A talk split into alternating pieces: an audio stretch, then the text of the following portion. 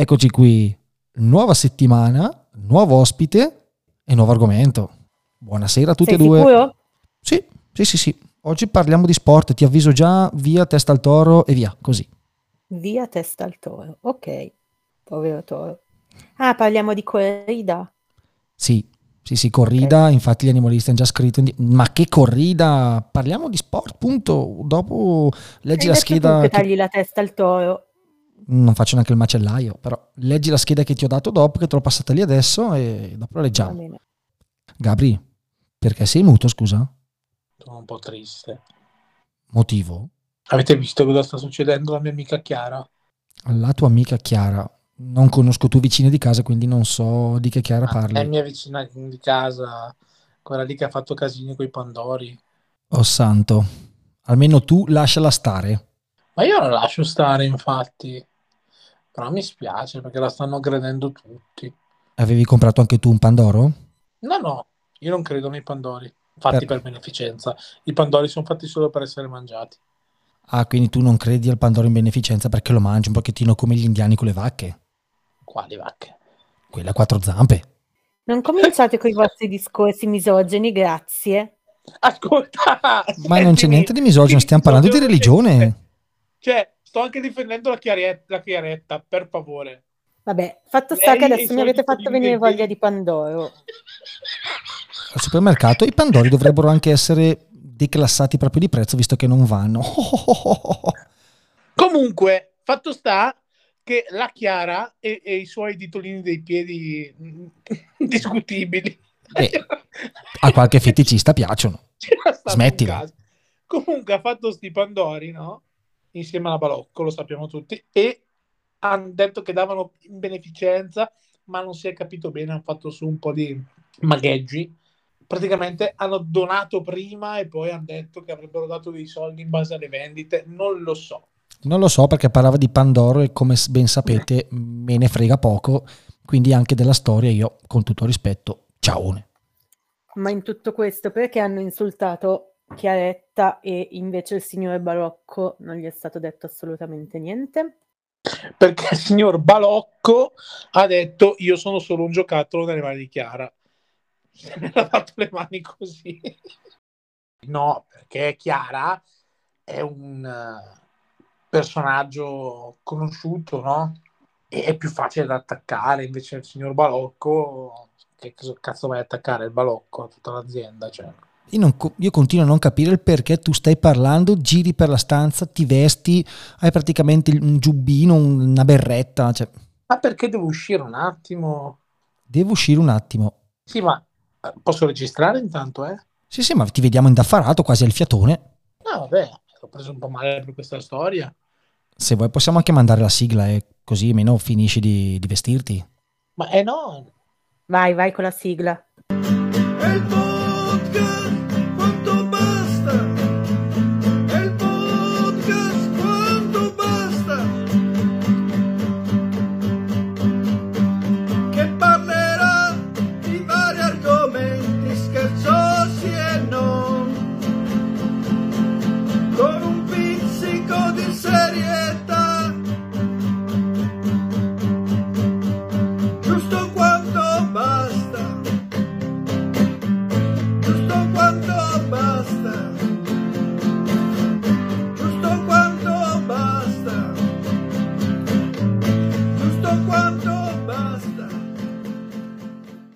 Prima della sigla si vestiva, infatti giro un attimo lo sguardo e non c'è più, né lui né il Pandoro.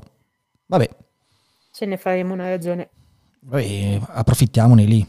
Portiamo avanti questa puntata senza parlare di Chiara Ferragni, di panettoni di balocchi di Bandori, via dritti fino al punto dello sport di stasera. Allora direi che posso iniziare con la scheda. Certo, anche perché abita qui vicino, quindi a maggior ragione sono tutto orecchie. Uh, att- ah, quindi non si è spostato di molto. Bene, bene. Allora, il nostro ospite di questa sera non conosce limiti mentali. Ha partecipato alla maratona di Berlino ed è un atleta plurimedagliato. Quindi questa sera ho il piacere di presentarvi Giuseppe Romele, detto Beppe. Buonasera. Eccolo qui. Finalmente mi hai portato un ospite vicino a casa. Eh sì, praticamente potevi andare da casa sua a, a fare la puntata, ma sei come sempre uno scansafatiche. Lasciamo stare. Ciao Beppe. Lasciamo Buonasera. Cioè, giusto per tagliare subito l'imbarazzo tuo, Gabriele. Beppe, se tu non lo sai, è un atleta paralimpico. Cioè, che atleta direi, eh? Però partiamo subito con la nota negativa. Riesci, prima di far capire tutto a tutti, Beppe, dirci qual è il tuo problema che hai per essere diventato un atleta paralimpico? Certo. Allora, innanzitutto eh, io sono nato con, eh, con questa disabilità qua, dalla nascita, è una malattia congenita, quindi spesso mi chiedono che cos'è la disabilità, ma io personalmente non riesco neanche a spiegarlo, vado anche nelle scuole, ma mh, perché per me è difficile capirlo, nel senso che io ho praticato qualsiasi attività sportiva fin da piccolo e quasi sempre tutto quello che ho fatto sono riuscito a, a metterlo in pratica.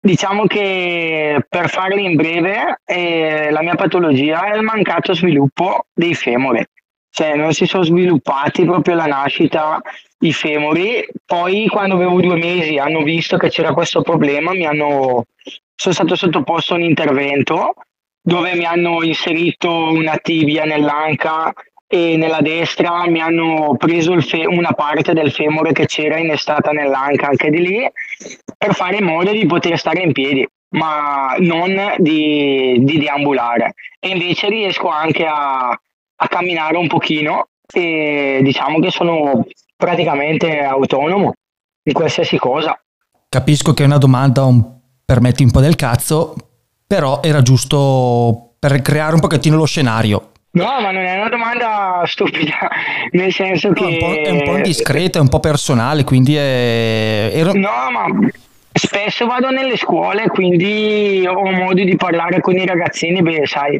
i bambini sono la voce della verità, quindi appena mi vedono pensano che io sia un nano, e invece non sono un nano perché è proprio una, una patologia completamente diversa, anzi, tra l'altro rarissima, perché mh, diciamo che mh, visti nell'ambito sportivo ad oggi ne avrò contati circa una decina, cosa che invece di nanismi ce ne sono veramente tanti. È proprio una cosa molto molto rara e infatti, come dicevo poco fa, siamo veramente pochi al mondo ad avere questa patologia qua. Sai che io, un momento caramba un po', ma forse Giuseppe non se lo ricorda, non credo almeno. Mio nonno, e questo non lo sapete neanche voi, ve lo racconto adesso, aveva un bar a Marone. E io mi ricordo di Giuseppe piccolo che scorrazza con suo papà nel bar di mio nonno. Può essere. Caramba, che Mio nonno, fortuna. non- Che eh, oh, mio nonno aveva sempre una camicia bianca ed era senza braccio. È senza braccio, poverello, è morti. Cioè, vivo ancora. Ah, sì. Sì, sì, sì, ho capito adesso. Mi è venuta in mente una scena di quando ero piccolo. Sì. Vedi? Perché io andavo a Marone perché ho giù gli zii, che sarebbe la sorella di mia mamma, e quindi una volta ogni tot andavo giù a trovare i miei cugini a Vello e poi si andava lì al barettino lì in centro a Marone. Sì, sì, ho capito. Ecco, vedi? Ogni puntata ci risveli qualcosa del tuo passato. Grande Gabriele, grande. Io ti svelo un po' per volta. Sì, ecco, non troppo perché non ci teniamo particolarmente. Comunque, torniamo al nostro ospite. Paralimpiadi di Rio del 2016. Come mai non hai potuto parteciparvi? Allora, lì non sono andato, allora a Rio de Janeiro sarei andato come seconda riserva per eh, i 100 metri rana e i 200 metri misti, che sono la frazione 50 delfino, 50 dorso, 50 rana e 50 stile libero. Non sono andato perché purtroppo la federazione ha fatto una scelta su degli individui che rischiavano coi tempi ottenuti ai campionati italiani due mesi prima della partecipazione a Rio de Janeiro rischiavano di vincere la medaglia di bronzo, addirittura qualcuno l'argento su altre distanze. Io col tempo che avevo nei 100 rana ehm, sarei entrato in una staffetta e sarei entrato in finale per il 100 rana, ma con il quinto barra sesto tempo al massimo. Quindi la federazione non ha tenuto conto dell'investimento che io personalmente avevo fatto perché lavoravo come meccanico part time la mattina il pomeriggio nuotavo tutti i giorni, poi la ditta mi dava la possibilità di stare ehm, in cassa integrazione, quindi facevo i doppi allenamenti in previsione delle gare importanti, però la federazione di questo non gliene interessava assolutamente nulla e, e basta. Eh, quando è stata l'ora di decidere a chi mandare, Romele è stato a casa e gli altri sono andati. Ed è stata una bella batosta. Ci credo. Eh, le federazioni sportive sono sempre un po'... Guardano proprio solo il risultato. Eh, più che altro eh, voglio anche sottolinearlo perché comunque io sono restato in buonissimi rapporti con gli atleti del nuoto paralimpico. C'è anche da calcolare che la nazione più forte al mondo nel nuoto è l'Italia. Cioè, nel, nel settore del nuoto paralimpico quest'anno l'Italia ai campionati mondiali ha battuto la Cina come medagliere assoluto, che è una cosa incredibile perché se calcoliamo quanti, quanti siamo noi come nazione rispetto a una nazione che sono un, un, un settimo della popolazione mondiale, cioè, è anche vero che ci sono nazioni che stanno crescendo tantissimo indipendentemente dalla tipologia di sport. Però l'Italia nel nuoto non c'è storia, veramente. E quindi giustamente loro vogliono tenere il livello alto. Eh beh, sì, vogliono, certo. Anche se adesso comunque sono in una fase di allineamento, nel senso che quelli che vincono è gente che vince da parecchi anni. Il problema, cioè, bisogna sperare che dopo, dopo questi elementi ci sia un ricambio.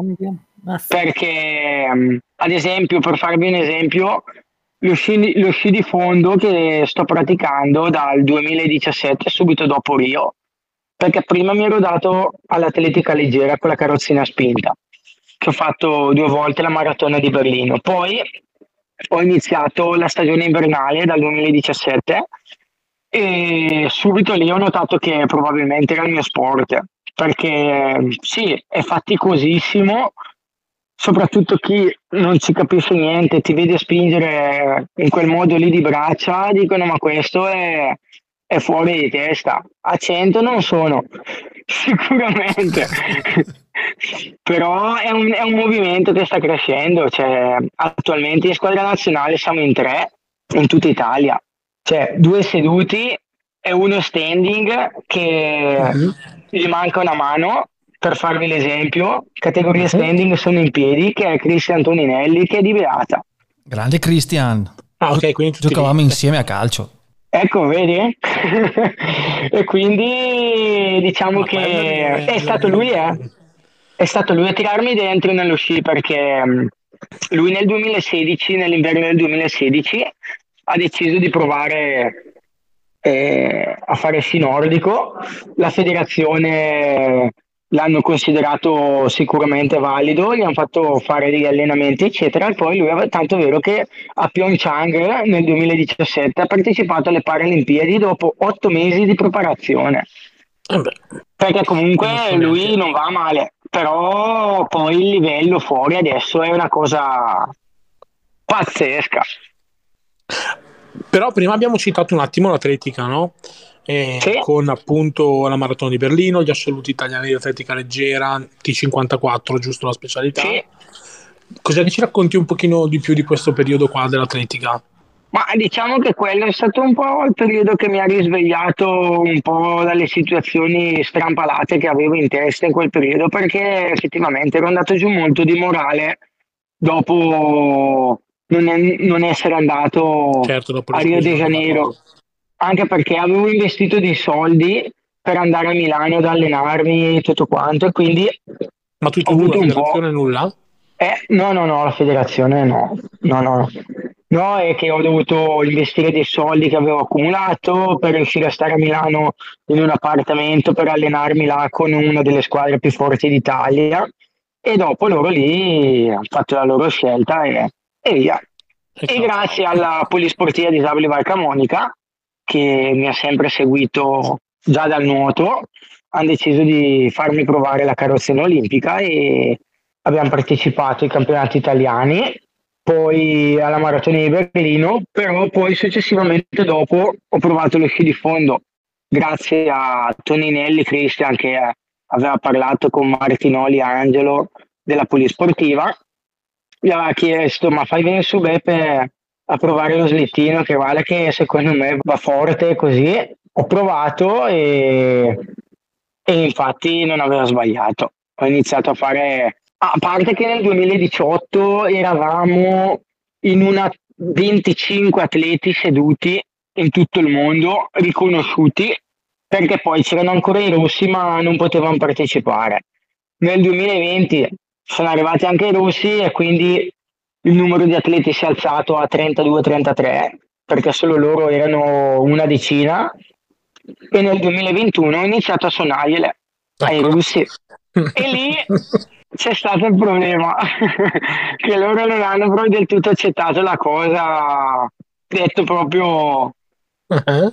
Tanto vero che io sono amico di loro, però loro quando vengono battuti non la pensano come noi. Anzi, mi Eccola. dà molto fastidio, molto. Sta su bene. Una volta ogni tanto anche l'Italia porta in alto la bandiera, dai. Dobbiamo... Esatto. In qualche sport anche Perché nello sci di fondo effettivamente la competitività oggi, vabbè, abbiamo Pellegrino, Federico e De Fabiani Nella sprint. dei normodotati. E il problema è che dopo di loro chi è che c'è?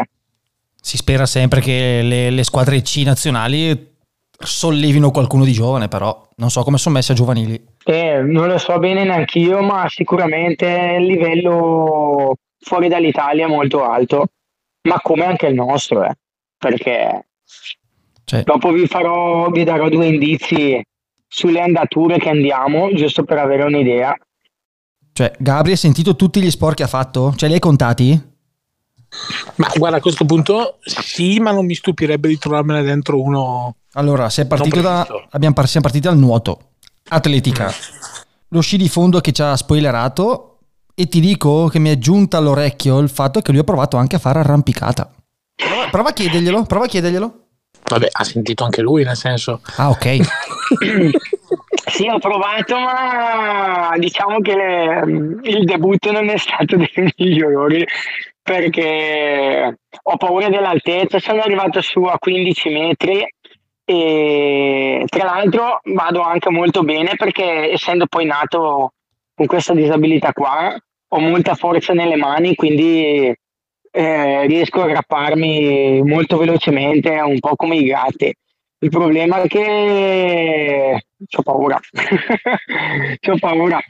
Preferisco toccare i piedi in terra o le ruote. O scivolare sulla neve, ma che aggancio. Scivolando aggancio. su, sci, scivolando su.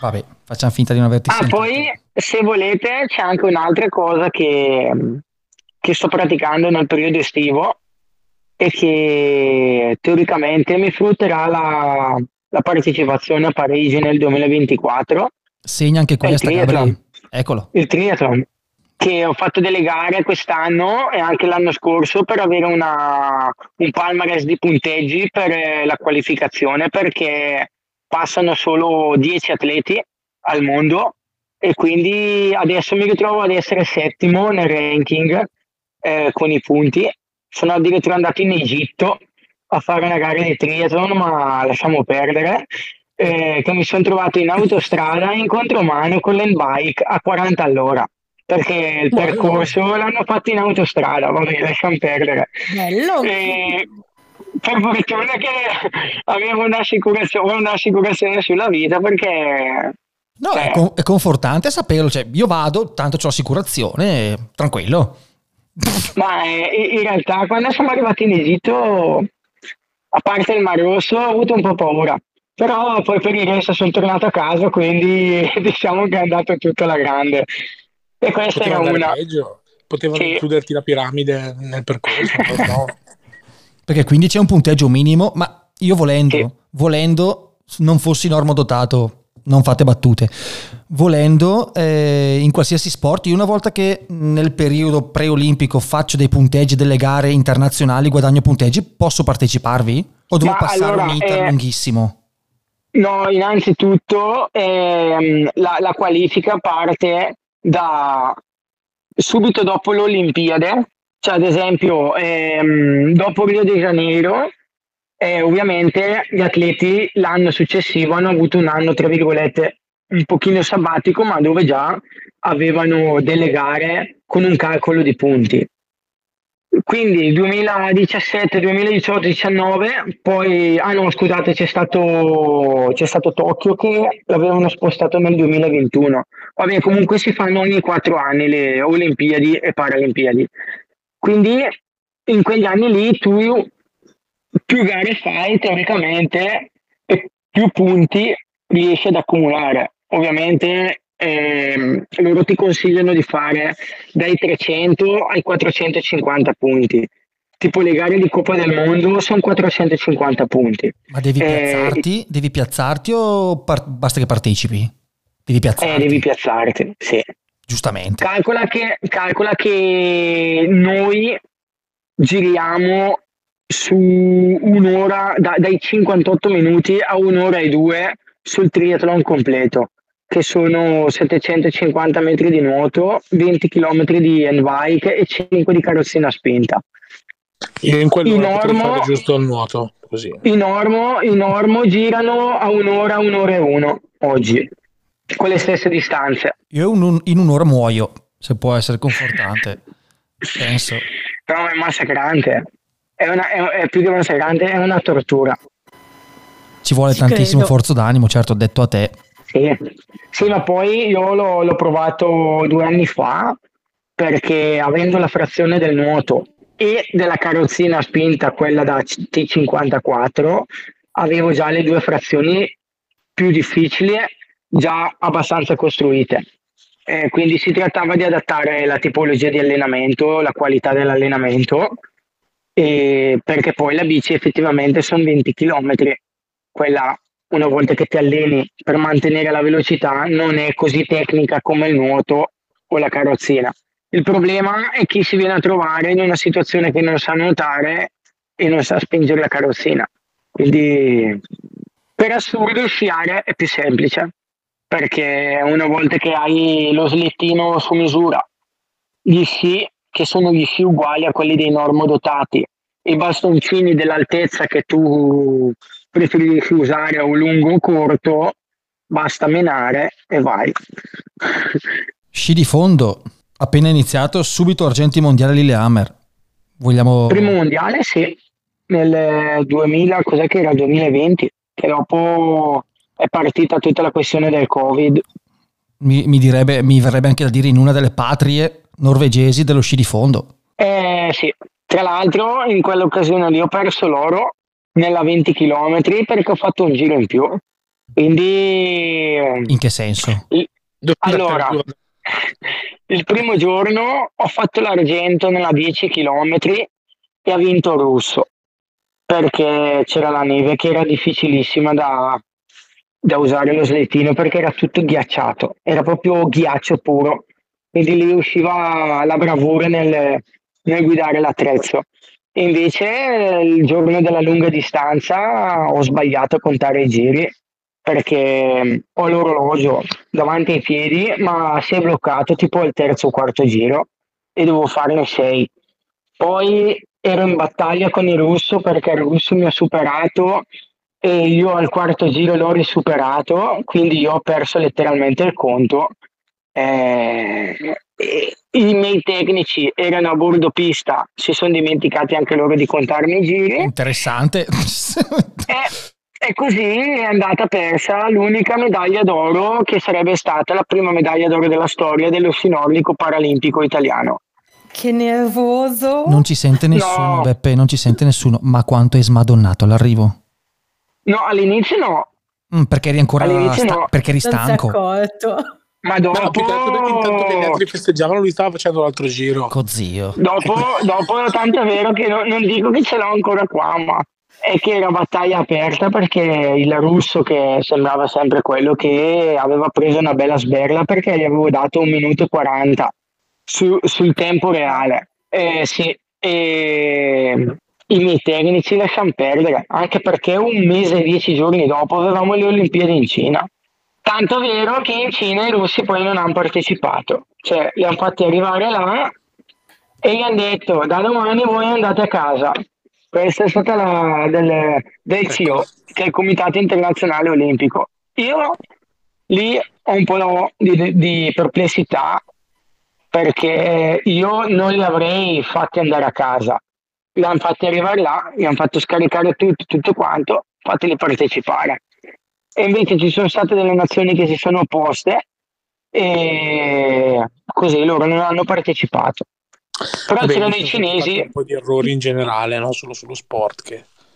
sì, Beh, ma lì era un problema di antidoping di capo di Stato. Il mio capo di Stato dichiara guerra a, a chi che sia, però io atleta, insomma... Ma se, se non ricordo Yes. male, non so perché non gli avevano concesso di partecipare sotto la bandiera CIO, ma li hanno spediti a casa del tutto. Quello non mi ricordo. No, perché c'è una documentazione che risale al tempo dei greci, è proprio un eh, manoscritto sportivo storico che dice che la nazione che dichiara guerra eh, deve essere bandita Ah, ok, dai quindi- giochi olimpici. Quindi è per la guerra, ok. Grande, Yes. mara- grande maratona. Esatto. Però in quelle Olimpiadi eh, abbiamo... tu hai preso il bronzo, giusto? Sì, ho preso il bronzo nella 10 km. Bronzo che e è tutti a casa. stata, che è stata dura perché ehm, quel giorno lì c'era una neve strana, quasi una neve primaverile, marcia, sì, sì, sì, sì, marcia, proprio. E loro non sapevano spingere bene, e così hanno perso un po' di tempo e io sono riuscito a piazzarmi al terzo posto, ma lì devo dire che proprio mi è andata bene. Ed è stata una cosa l'ho vissuta proprio forse la gara più angosciante che io ho fatto perché mm, mi sembrava strano di non riuscire a portare a casa una medaglia.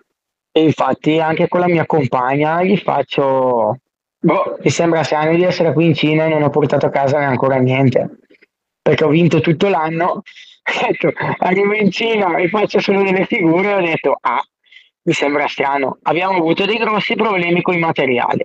Questo lo devo sottolineare purtroppo perché gli sci hanno una struttura sotto. Vogliamo salutare gli ski man?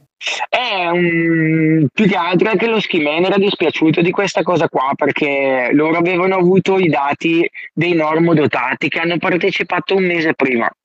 Problema che le temperature della neve erano completamente l'opposte. Eh, quando i normo erano là c'era la neve a meno 20, difficilissima perché è molto fredda e difficile, tra virgolette, farli scorrere. Quando siamo arrivati noi la neve era meno 5, meno 3 e quindi le strutture, le impronte degli sci che erano state fatte per andare là non andavano bene su quel tipo di neve e in pratica eravamo fottuti. Eh, tanto vero che avevo gli sci che erano imbarazzanti, cioè andavano di più gli sci che avevo prima in allenamento. Ed è per quello che dico che per fare la 10 km e portare a casa il bronzo, da una parte è andata bene perché la gente era stanca, erano tutti stanchi perché erano già tanti giorni che eravamo là. E quindi ho giocato un po' anche sulla debolezza degli altri.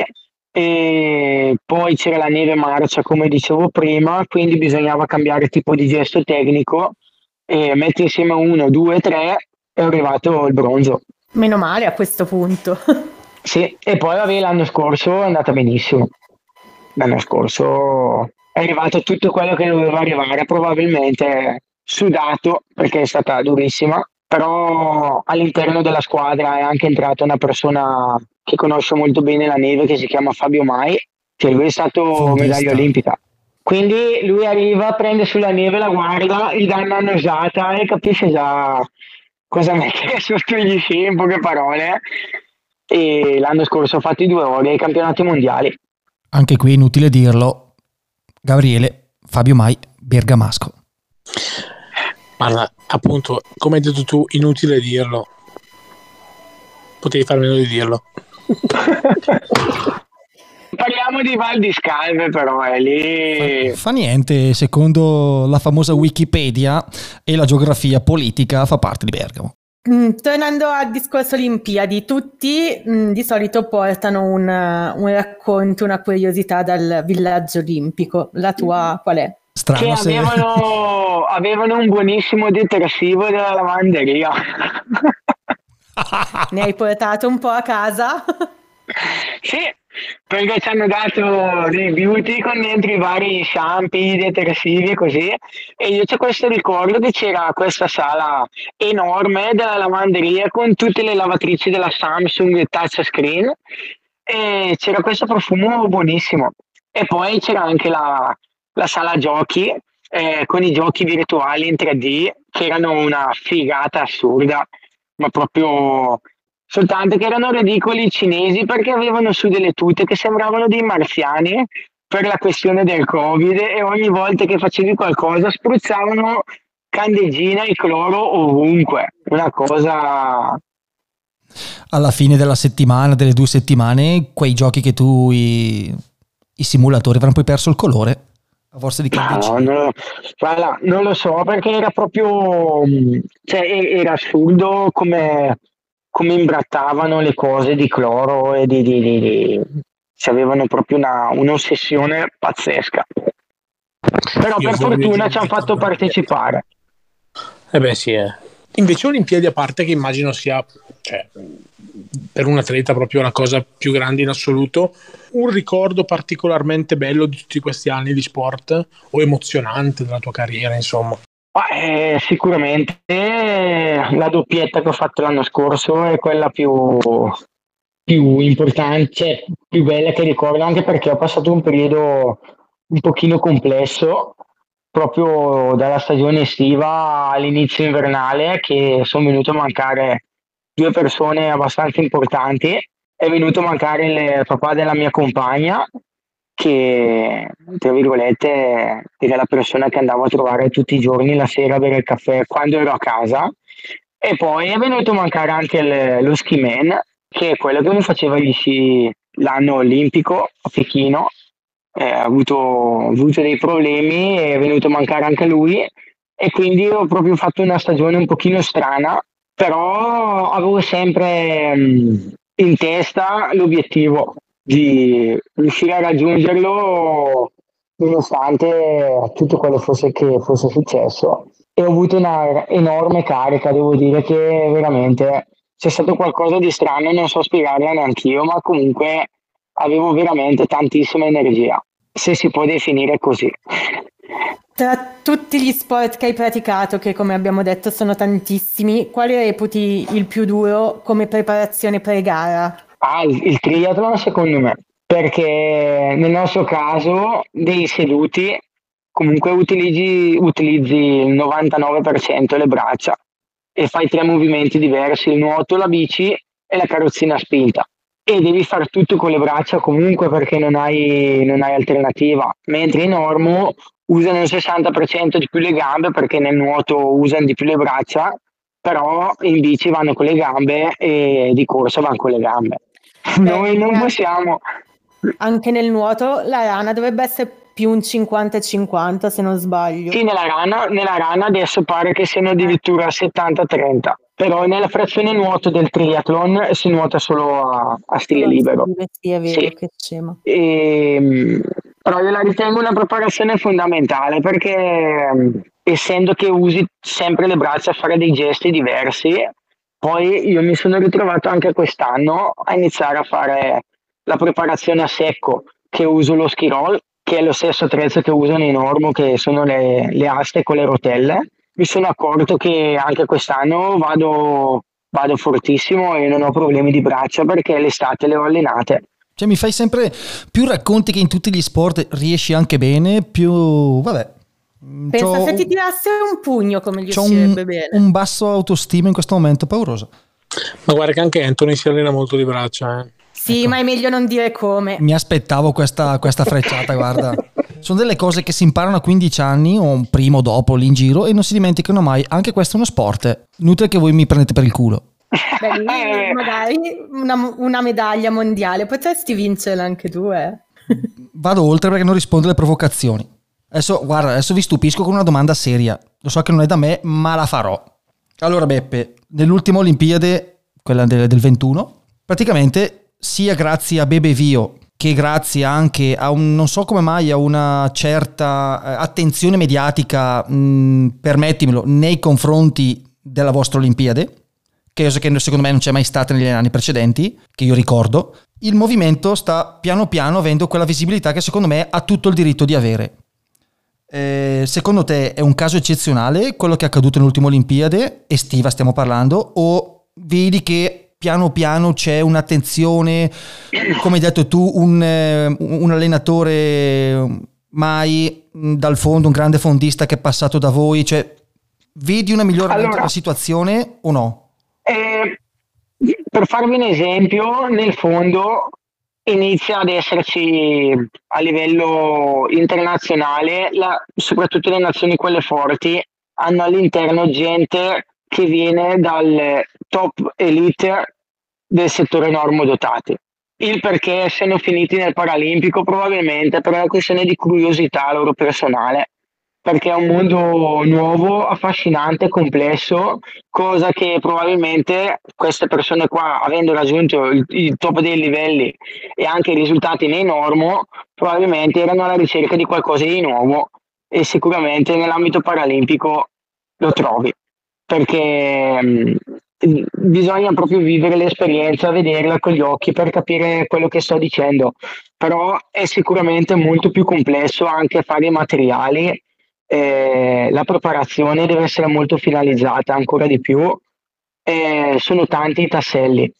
Allora, eh, nel triathlon, ad esempio, eh, la nazionale paralimpica francese ha all'interno tutte le vecchie guardie del triathlon normodotati che fanno le guide ai ciechi. Quindi vi lascio immaginare il, il cieco lipovedente che viene trainato da un atleta elite. come, come si deve svegliare, nel senso è gente che innanzitutto vengono da quel mondo lì, ma poi che vogliono trasmettere anche questa cosa qua alle persone con disabilità. Quindi grazie anche a queste persone qua sicuramente il movimento sta salendo di livello mediatico, quasi sicuramente anche per questo. Poi ehm, bisogna calcolare anche un'altra cosa, le federazioni. Ad esempio, noi siamo FISIP, Federazione Italiana Sport Paralimpici Inver- eh, invernali, invernali paralimpici, e al di fuori dell'Italia siamo, eravamo nell'IPC, che è l'International Paralympic Committee, che sono quelle tre righe eh, verde, rossa e blu che rappresentano gli anelli olimpici per il normo, per noi sono questi tre segni qua, IPC. Però, tipo negli sport invernali, sci nordico, snowboard, sci alpino, paralimpico, siamo gestiti dalla FIS adesso che è la Federazione Internazionale Sci, che è la stessa Federazione Internazionale dei normodotati. Quindi eh, il loro intento sarebbe quello di, della Federazione Internazionale Sci di portarci sui campi gara insieme ai normo per riuscire a standardizzare dei calendari gare che siano incorporati con quelli dei normo per la questione mediatica. Altrimenti ci ritroviamo ad avere eh, le gare a um, eh, Poliuka in Slovenia di Coppa del Mondo dei normodotati dove c'è Eurosport, Sky, eh, tutte le televisioni del mondo a Poliuka e noi siamo in Finlandia insieme alle renne a fare non si sa che. Perché se non fosse per le televisioni locali o qualcuno che vuole far crescere un po' il movimento così le notizie non girano più che altro anche per una federazione dello Stato, cioè dividersi le spese, un conto, unirle per andare nello stesso luogo, secondo me è anche più conveniente. Eh sì, io non so se voi avete presente la gara che fanno a Ostenda in Germania, che l'hanno fatta boh, cioè su internet tre o quattro anni fa. Hanno fatto questa gara lì proprio a Ostenda, dove c'è il fiume. Hanno fatto il percorso di sci di fondo e hanno fatto le gare in normo e subito dopo, cioè prima hanno fatto fare l'apertura della manifestazione con una sprint ai seduti paralimpici e poi hanno fatto fare la sprint ai normo, soltanto che era stesso posto, stessa televisione e un sacco di gente ha visto la gara. Tanto vero che noi ci hanno chiesto ma come mai voi non siete andati a Osenda? Perché la ritenevano una gara non importante, ma non sapevano che c'era la visione mediatica di tutto il mondo in quella gara lì. E lì ci è andato un po' male. Però, vabbè. Progetti per il futuro? Nuovi sport da provare? No. allora, adesso diciamo che la cosa bella è che mh, è da qualche mese che sono assunto definitivamente nel gruppo sportivo delle Fiamme Azzurre, quindi sono catalogato come un atleta professionista stipendiato per fare questo, sia lo sci che il triathlon. Ovviamente le, le, ambizioni, le cose più importanti adesso sono la Paralimpiade di Parigi a settembre del 2024 e Milano Cortina nel 2026. Avremo i campionati mondiali nel 2025 di sci, ma non so ancora dove perché ci sono un po' di problemi con i calendari. Tanto vero che avevamo una gara a Poliuca in Slovenia tra un mesetto più o meno, ce l'hanno cancellata perché non si sa. Avremo eh, due tappe di Coppa del Mondo, una in Val Martello e una a Val di Fiemme, ma Val di Fiemme bisogna capire se la fanno. E poi avremo l'ultima gara di Coppa del Mondo quest'anno sempre, a, no scusate, a um, marzo 2024 in, in Canada, ma bisogna capire se andiamo, perché quest'anno ci sarebbe solo la Coppa del Mondo, ma non so quanto valga la pena inseguirla. Beh, mai dire mai. Io non li inseguo, perché già l'anno scorso l'ho fatto, che mi sono trovato con eh, sei medaglie d'oro, un quinto posto, un quarto, praticamente sono arrivato secondo nelle generali perché ci è sfuggito il regolamento, che nel regolamento diceva che se nella qualifica della sprint si faceva il tempo più basso, cioè, perché la sprint sono tre prove da 800 metri, batteria, semifinale, finale. E nella qualifica io ho fatto un tempo buono, ma non al massimo delle mie potenzialità. E ho fatto così, bensì in due occasioni. Finché alla seconda occasione abbiamo scoperto che il canadese, che è sempre, fatto, è sempre arrivato secondo dietro di me nelle altre gare, era in vantaggio di punti perché nella qualifica della sprint chi andava più forte prendeva 115 punti. E allora lui per 30 punti ha vinto la Coppa del Mondo. Wow. Yes. Sei molto fortunato però eh, sul finale di gara. Eh sì, però lì non sta, non sta agli atleti perché qua è una questione di regolamento che è responsabile, deve prendere in mano e a inizio stagione ti devono dire A, B, C, D, fatti il pelo dell'ascella, fatti di là, fatti su, fatti giù e chiudere. Se queste cose non vengono dette, uno va in gara e, e non può sapere quello che deve fare. Esatto. Ma anche perché non ha molto senso perché è risultato proprio solo nello sci nordico che il criterio di selezione punti è 70 95, 100 punti e 115 la sprint, la qualifica. Quando in tutti gli altri sport è 60, 80, 100. Cioè 100 l'oro, 80 l'argento e 60 il bronzo. Come mai proprio nello sci nordico funziona 70, 95, 100, 115? Beh. Misteri. Esatto. Quindi io dico, se anche quest'anno che il, regola- il regolamento è quello, di certo so di non essere l'atleta più veloce al mondo per quanto riguarda una questione neuromuscolare, cioè perché anche in allenamento io non sono un velocista. È come dire uno che fa i 100 lo mette a fare i 1000 e dice, oh, cioè io te la faccio anche la sprint, ma non è... Non è da, da risultato, ecco. Non è, non è, nelle mie corde fisicamente. Giuseppe, aug- per il prossimo ovviamente ti auguriamo ancora tanti risultati e ti ringraziamo Grazie. un sacco per questa chiacchierata. Ah, ci mancherebbe. Quando volete. Noi che concludiamo sempre con una domanda che faccio all'ospite. Chiedo sempre all'ospite di farsi un complimento o un rimprovero e rispondersi da solo.